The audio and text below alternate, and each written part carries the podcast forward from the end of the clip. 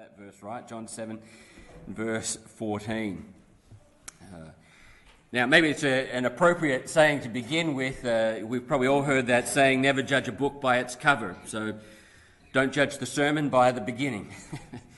But that saying, we, we're all probably familiar with, with that in one form or another. It's a reminder to us to not uh, judge things or base things on how they first appear to us, that there is often something more to it. The cover may not look like what we see, and just like it is with people and with things, what we see at first may not be what it actually is or the true depth of what it is. Today's passage reminds us of that same truth, to see deeper than just the surface of things. So let's let's read this morning from John chapter seven, and we're going to begin in verse fourteen, where we left off last week, and read through verse twenty-four. So it says, "Now about the midst of the feast," and of course that's the Feast of Tabernacles we talked about last week.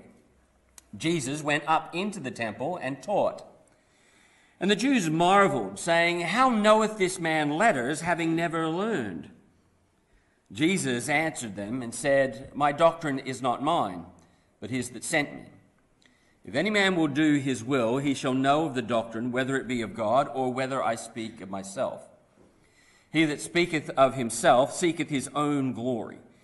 But he that seeketh his glory that sent him, the same is true, and no unrighteousness is in him. Did not Moses give you the law, and yet none of you keepeth the law? Why go ye about to kill me?' The people answered and said, 'Thou hast a devil. Who goeth about to kill thee?'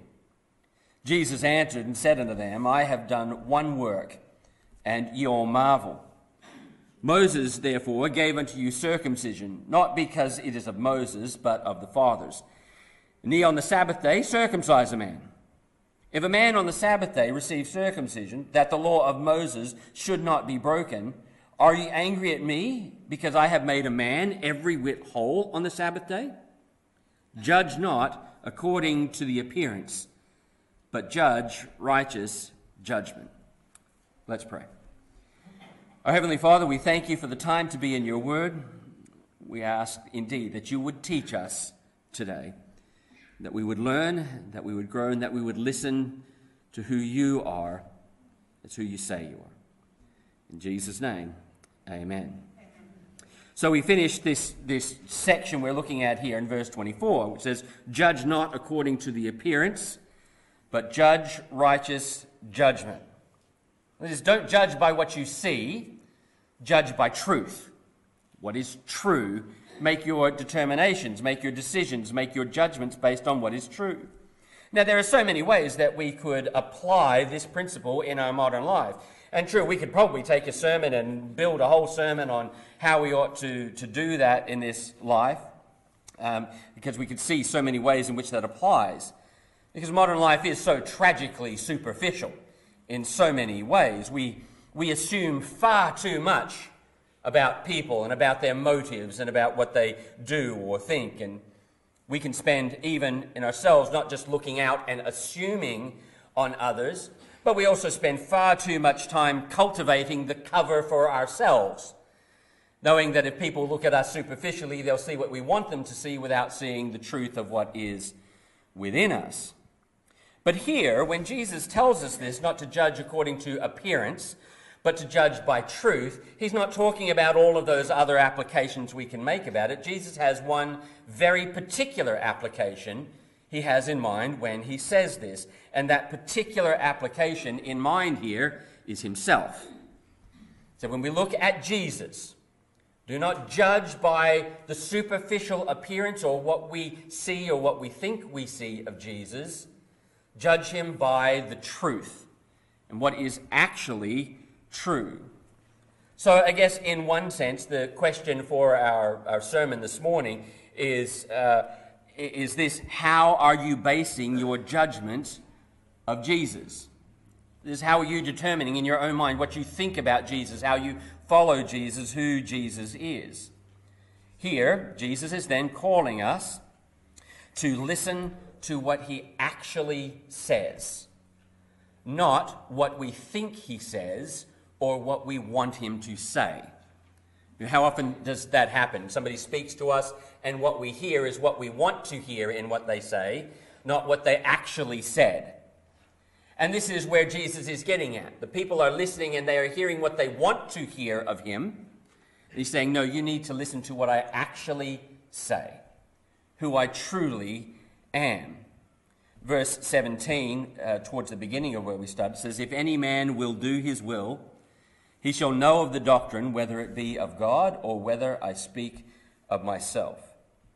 If you look honestly at Jesus, you will find the truth. If you look at him honestly, he says you will find the truth. You don't have to assume things about him, and you will have spiritual understanding. So remember, as we begin this, as we consider what Jesus is saying here, we're in Jerusalem.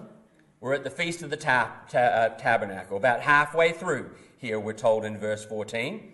In the middle of this feast, Jesus stands up in the temple and he begins to teach, and to teach about himself.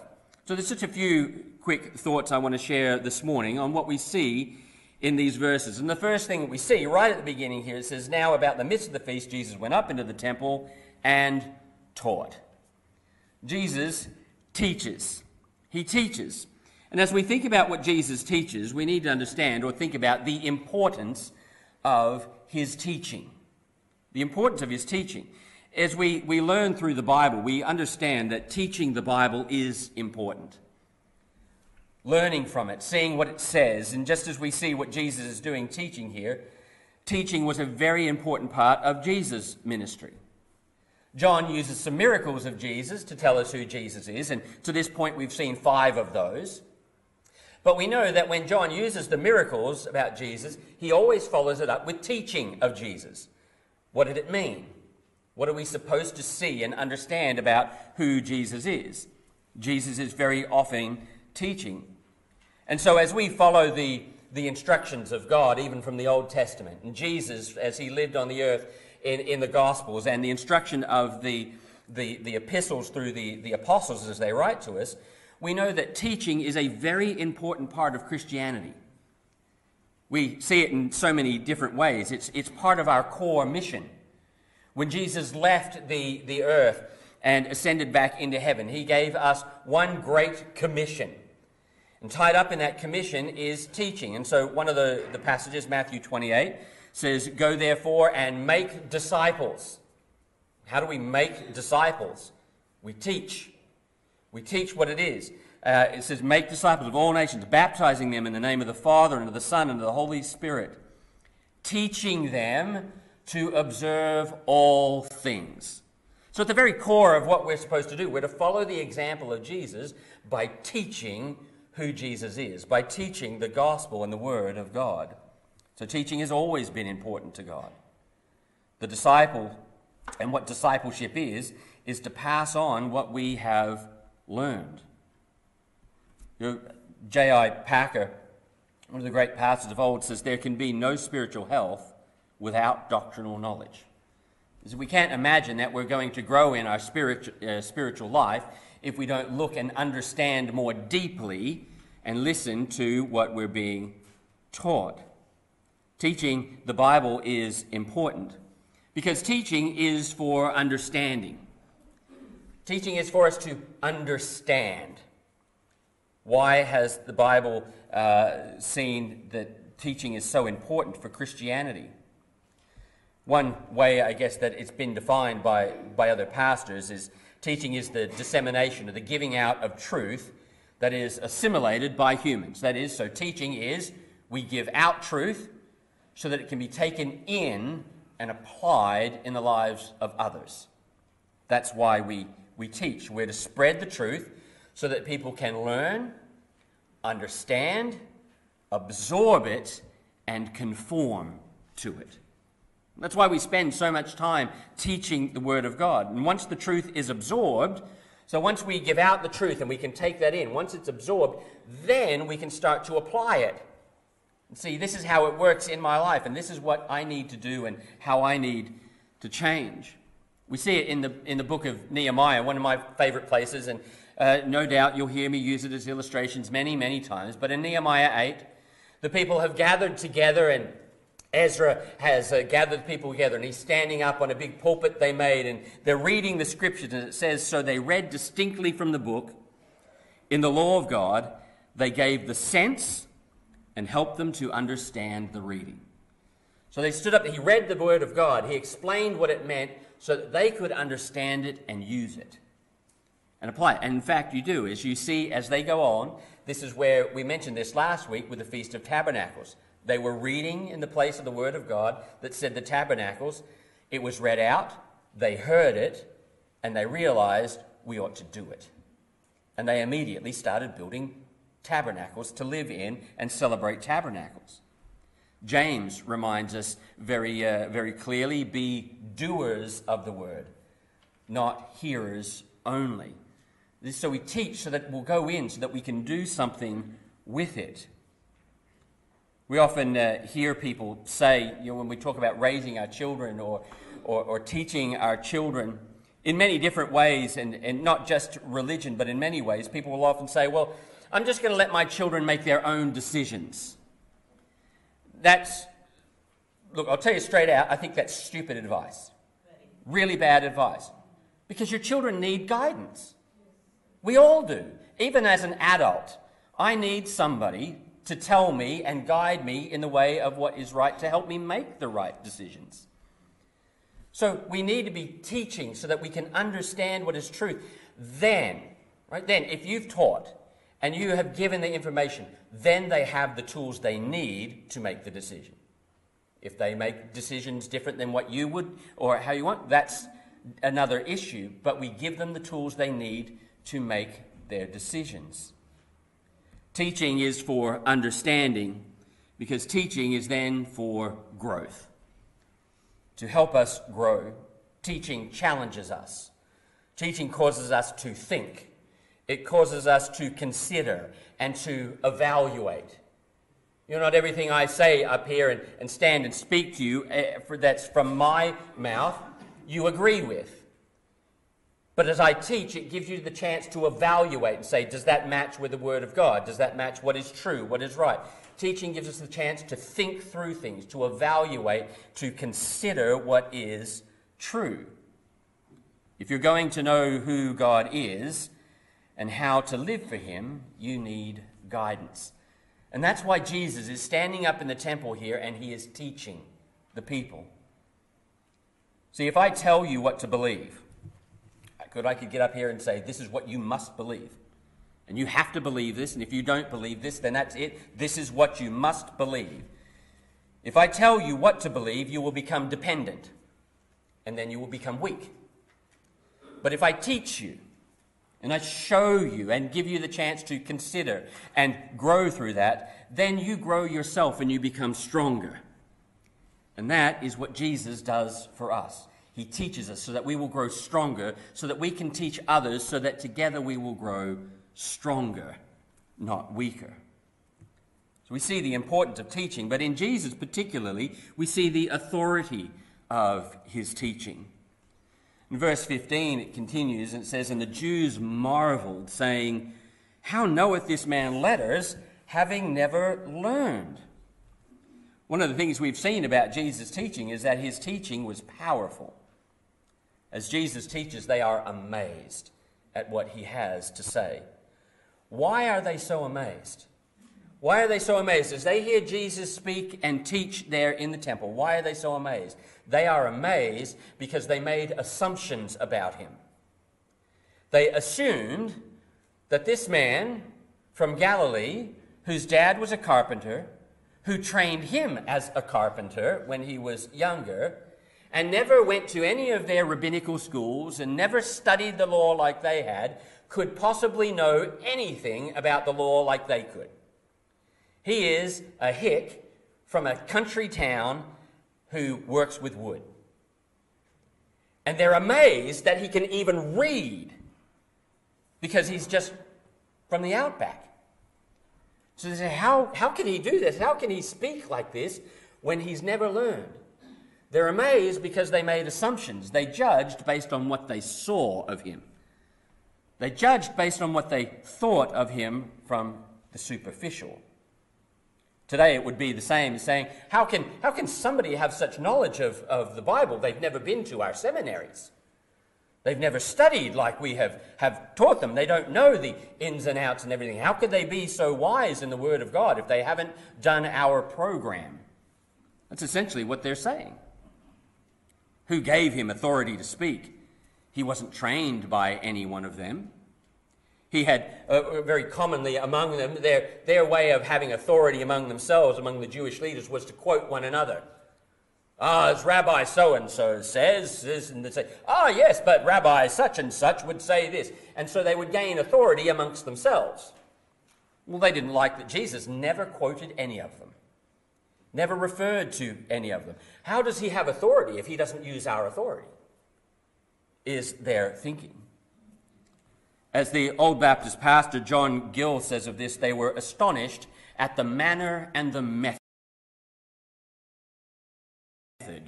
of his teaching, both in the way that he spoke and what he spoke of. They were surprised how well he knew the Scriptures. People all over the land recognized this about Jesus. In Mark, and Matthew records the same sort of thing, but in Mark the people see him, it says, and they were astonished at his teaching, for he taught them as one having authority and not as the scribes.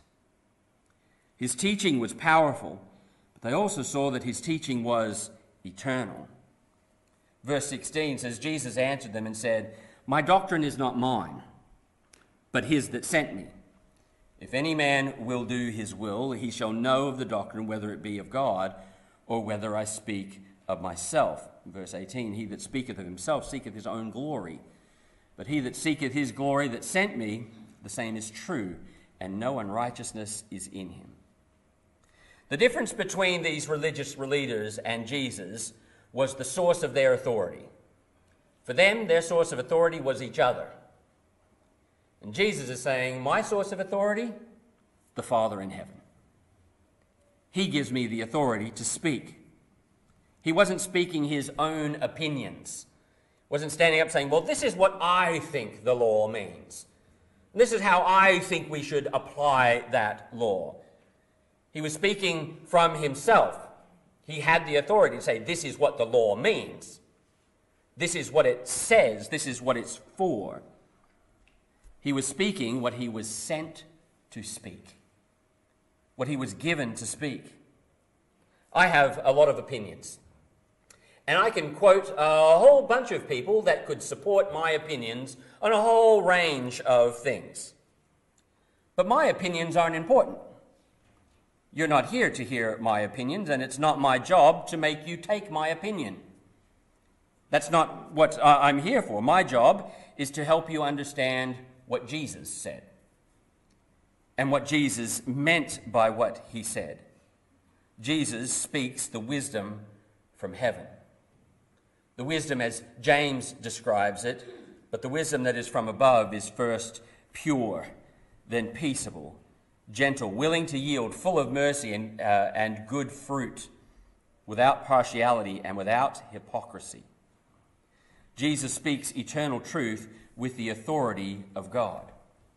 And one of the reasons we know that Jesus speaks with such authority and with such power is because his teaching was transforming. His teaching genuinely made difference in the lives of the people around him. It's very interesting that the accusation they make of Jesus here, that he's just a dumb man, how can he know anything and speak to us with such authority, is the very same accusation that the people make later to the apostles. When Peter, especially Peter and John, are, are preaching, it says in Acts chapter four, now when they saw the boldness of Peter and John and perceived that they were uneducated and untrained men, they marveled and they realized that they had been with Jesus. Same accusation comes to them. They're fishermen. They're just dumb fishermen. How can they speak with such boldness, with such power? Ah, they'd been with Jesus. They had been with Jesus, and having been with Jesus, it made a difference. You see, they weren't relying on their own cleverness and they weren't relying on their own knowledge. They were bold because of Jesus. As they spoke about Jesus, as they proclaimed Jesus, they did it with boldness because they had spent time with Jesus. So as Jesus takes his authority from the Father, we take our authority from being with Jesus. When we speak the word of God, when we speak the gospel, we speak with the authority of Jesus Christ. You know, many Christians are intimidated when we speak the gospel and, and try and witness to people, and we're intimidated by the the knowledgeable people. You know, those who've studied and those who have degrees or or depth of knowledge in certain fields. And we, we tend to think that we have to be scholars in all areas in order to share the gospel with people who are scholars in their areas. And if we don't think we can match them intellectually, we'll shy away and we won't share what we have because we are afraid they'll pick holes in what we have and what we say. But our authority to speak the gospel, to share the gospel, isn't in us knowing the answers. Our authority and our power and the boldness that we can have to speak the gospel isn't in the fact that I am a scholar in a thousand different fields of the sciences. The authority and the boldness I can have comes from being with Jesus. Because Jesus is the one who has the truly transforming answer. Jesus in his word. So, because Jesus teaches us and he tells us who he is, it is important then that we listen to Jesus' teaching. We listen to what he has to say. Now, as we think about this just for a moment, we need to listen to know him.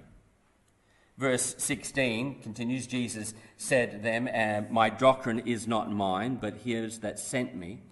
If any man will do his will," or is willing to do his will, or chooses to do his will, "he shall know of the doctrine, whether it be of God, or whether I speak of myself." We need to listen to know him. If we're going to listen to know him, that means we seek to truly know him. Seek to truly know him. The people were astonished at Jesus here because they hadn't truly been listening to Jesus. They hadn't truly been listening to what he had to say.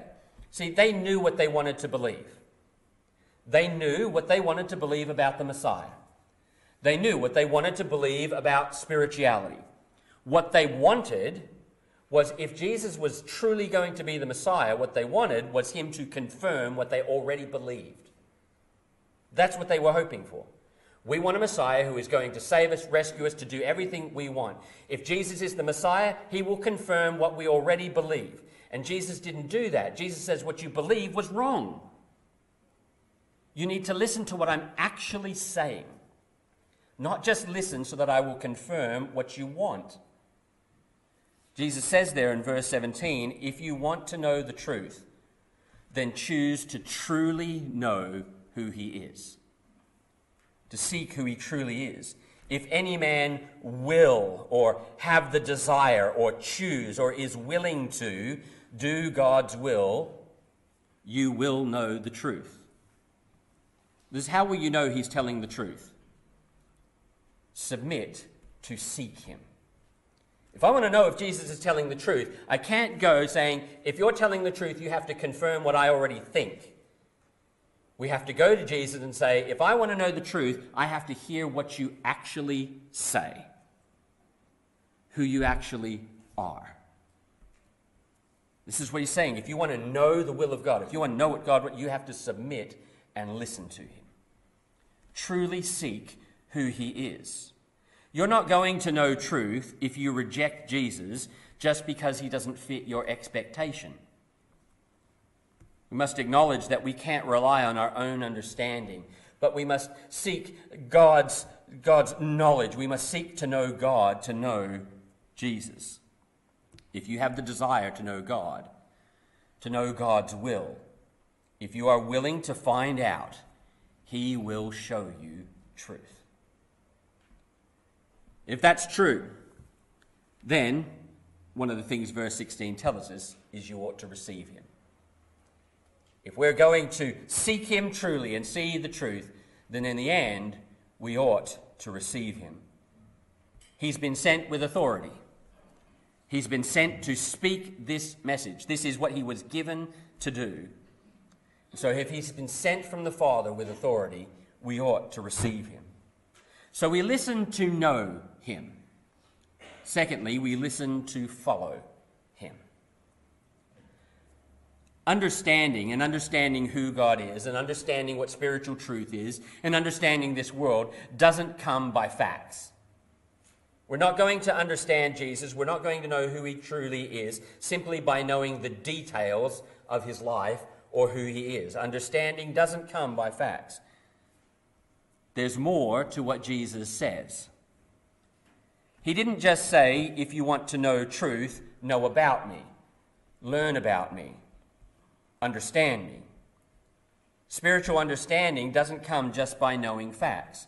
So you're not going to become spiritual. You're not going to know who Jesus is. You're not going to find salvation because you know about Jesus.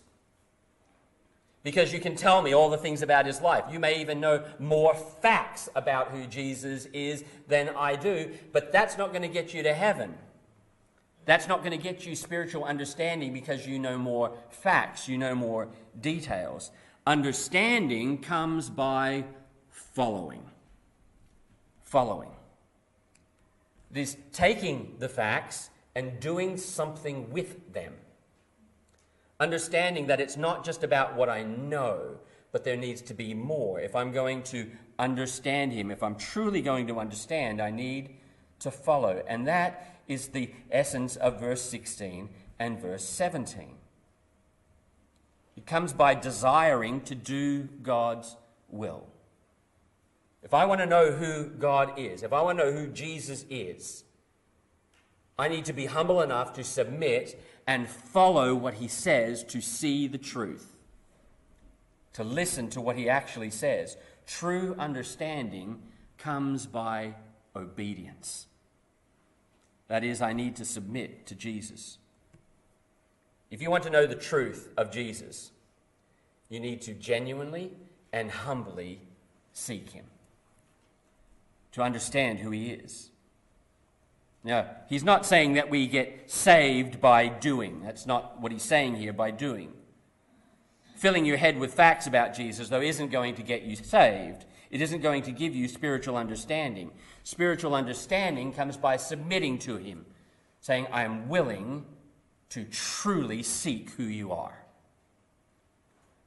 Not to lay on you who I think you are and judge you by what I think, but to submit myself to follow you to see who you truly are. Deuteronomy chapter four says, but from there you will seek the Lord your God, and you will find him if you seek him with all your heart and with all your soul. You will find God if you seek him truly. If you seek him for who he actually is. If you humble yourself to God's word, to know it and to obey it, you will find God to be true. So we listen to know him, we listen to follow him, we listen to know God. Verse eighteen, he that speaketh of himself seeketh his own glory, but he that seeketh the, his glory that sent him, the same is true, and no unrighteousness is in him. We listen to know God, that is, to know who God is. Jesus is saying to them, I'm not here speaking my own opinion. And there were ways that they, if they were willing to listen to him and follow what he said and look into the old scriptures, they could see exactly what he meant by that. He says, I'm not here standing telling you my own opinion. I'm not here trying to seek my own glory and exalt myself above everybody else. Says, I'm not like you. You're trying to raise yourself up. That's why you quote each other, and that's why you put everybody down, and that's why you have all these things, so that you can feel good about yourself, so that people will follow you and have your opinion. Says, this is not my opinion. I am telling you what the Father in heaven says. What God has truly spoken. Jesus came And he spoke so that the Father would be glorified, that all could see who God truly is. He came to glorify the Father by saving sinners from condemnation. He came to glorify the Father by declaring who God is. And he did this, he says, without any trace of, of selfishness or hypocrisy. It's that last phrase, the same is true, and no unrighteousness is in him. It says, you want to, you test me. I'm telling you right now, I am not speaking myself, and I'm not speaking for my own glory. I'm speaking to exalt the Father and bring sinners to salvation. And I'm doing it absolutely purely. Test me and see. There is no hypocrisy in his words. Listen to know who God is. We listen to know God to know God's will, to know what God expects. He came so that you could know the will of God, so that you could know truth, so that you could have spiritual understanding. Anyone who truly seeks the truth revealed by God will know it. So that's the promise Jesus makes right here. If you genuinely want to know the truth, and you seek him to know the truth, you will know it. That's his eternal promise. If you genuinely want to know God, he will make himself known to you. You will see him. Seek him for who he is. So finally, as we consider what Jesus has said here, you see that Jesus teaches, so we need to listen to Jesus' teaching so that we can grow in Jesus' teaching. Verse nineteen, it says, "Did not Moses give you the law, and yet none of you keepeth the law? Why go you about to kill me?" The people, and that's the crowd, so this is probably the, the crowd isn't completely aware of the plot around Jesus. They know the disdain the leaders have for him. And so many of them probably aren't aware. Say, well, it's not me. I'm not trying to kill you. And so they, the, the people say, "Thou hast a devil. Who goest about to kill thee?" Jesus answered and said unto them, "I have done one work, and ye marvel." And that's the work we looked at before, where Jesus heals the uh, lame on the Sabbath day. "Moses therefore gave unto you circumcision," not because it was of Moses, but of the fathers, "and ye on the Sabbath day circumcised a man." All right, so he says, now you, you're making a choice, right?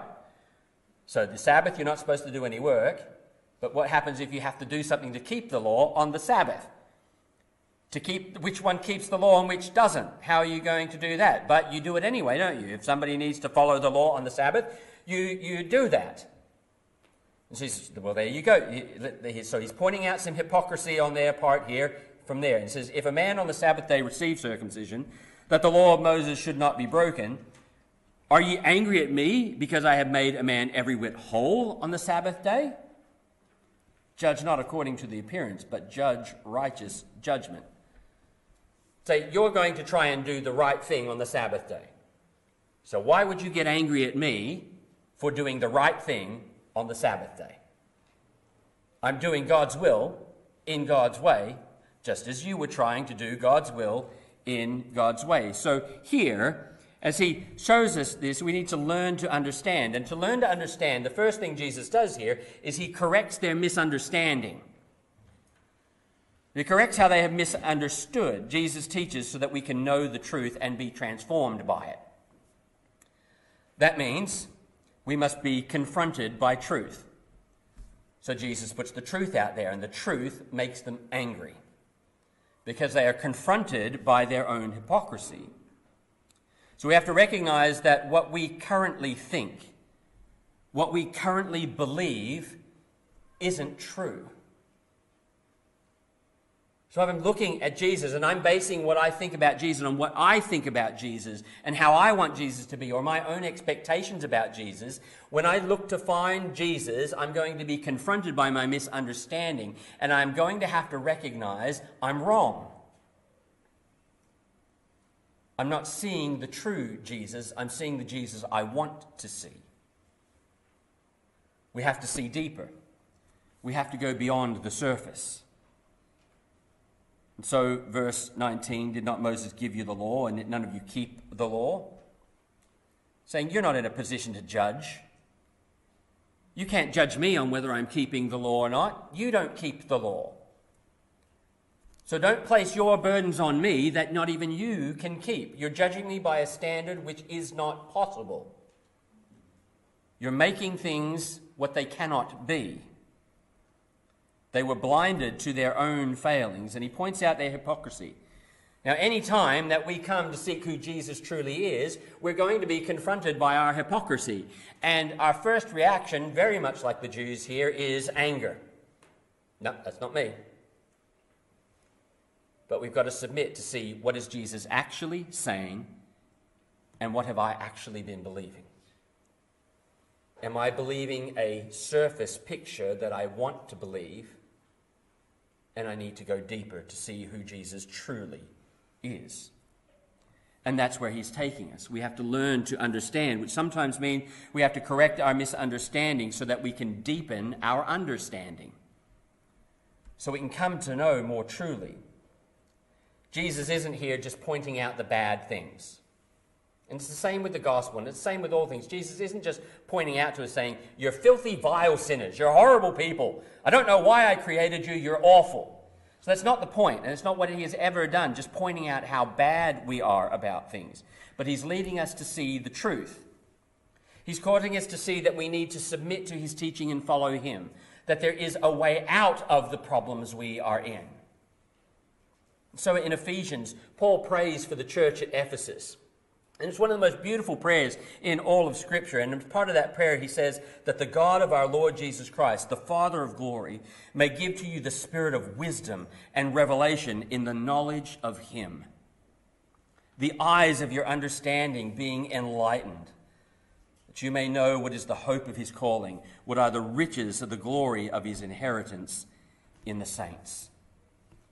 He doesn't just want us to see how bad we are. He wants us to see the deeper aspects of that. He wants us to learn so that we can grow in our understanding of who Jesus actually is.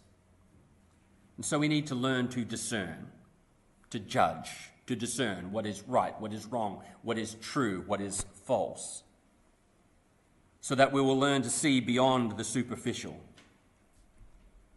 That we won't judge based on appearance or on our superficial understanding of what we think Jesus is, but that we judge things according to truth, what is actual. Now, when we submit to Jesus and his word, now we have a standard to judge by. Now we know what we are truly looking at, and the true Jesus. So again, the question comes to us, what are you basing your judgment of Jesus on? Are you considering Jesus' claims based on what he says, or are you assuming things based on what you want to believe, or even what others think you should believe, what others have told you you need to believe? Through the Bible, God is teaching us about himself, who he truly is. So we need to listen. We need to listen to what he actually says, not to what we want him to say, not what we think he will say, but what he actually says about who he is and why he came. And if we genuinely want to know the truth of Jesus, submit to his word. And he has just made us a promise. If you want to know who he is, and you submit to hear him in his word, you will find truth. That is his promise. Let's pray. Our Heavenly Father, we thank you for the opportunity to come to your word and to hear you speak of yourself. We have had but only a couple of minutes to consider your words, when there is great depth in the word of God. But let us hear these words this morning, that if we want to know who you truly are, if we want to know spiritual understanding, if we want to know what salvation is, you will show us that if we seek to listen to what you truly say. So help us today, dear God, to be humble to your word. That for those that are here perhaps this morning who don't know you as their Savior, that today, in their desire to know who you are, that they would submit to see you for the truth of who you are. And that they would see that you are indeed the Son of God, the Savior of all who believe. And for those of us who believe, dear God, we ask that you would help us also to continue to see the truth, that as Paul prayed for the Ephesians, so it might be true of us, that you would enlighten us and deepen us in our understanding of the very one that we believe. Because the truth is just as right for us, that when we submit to your word to follow you, you will show us truth. We pray these things in Jesus' name.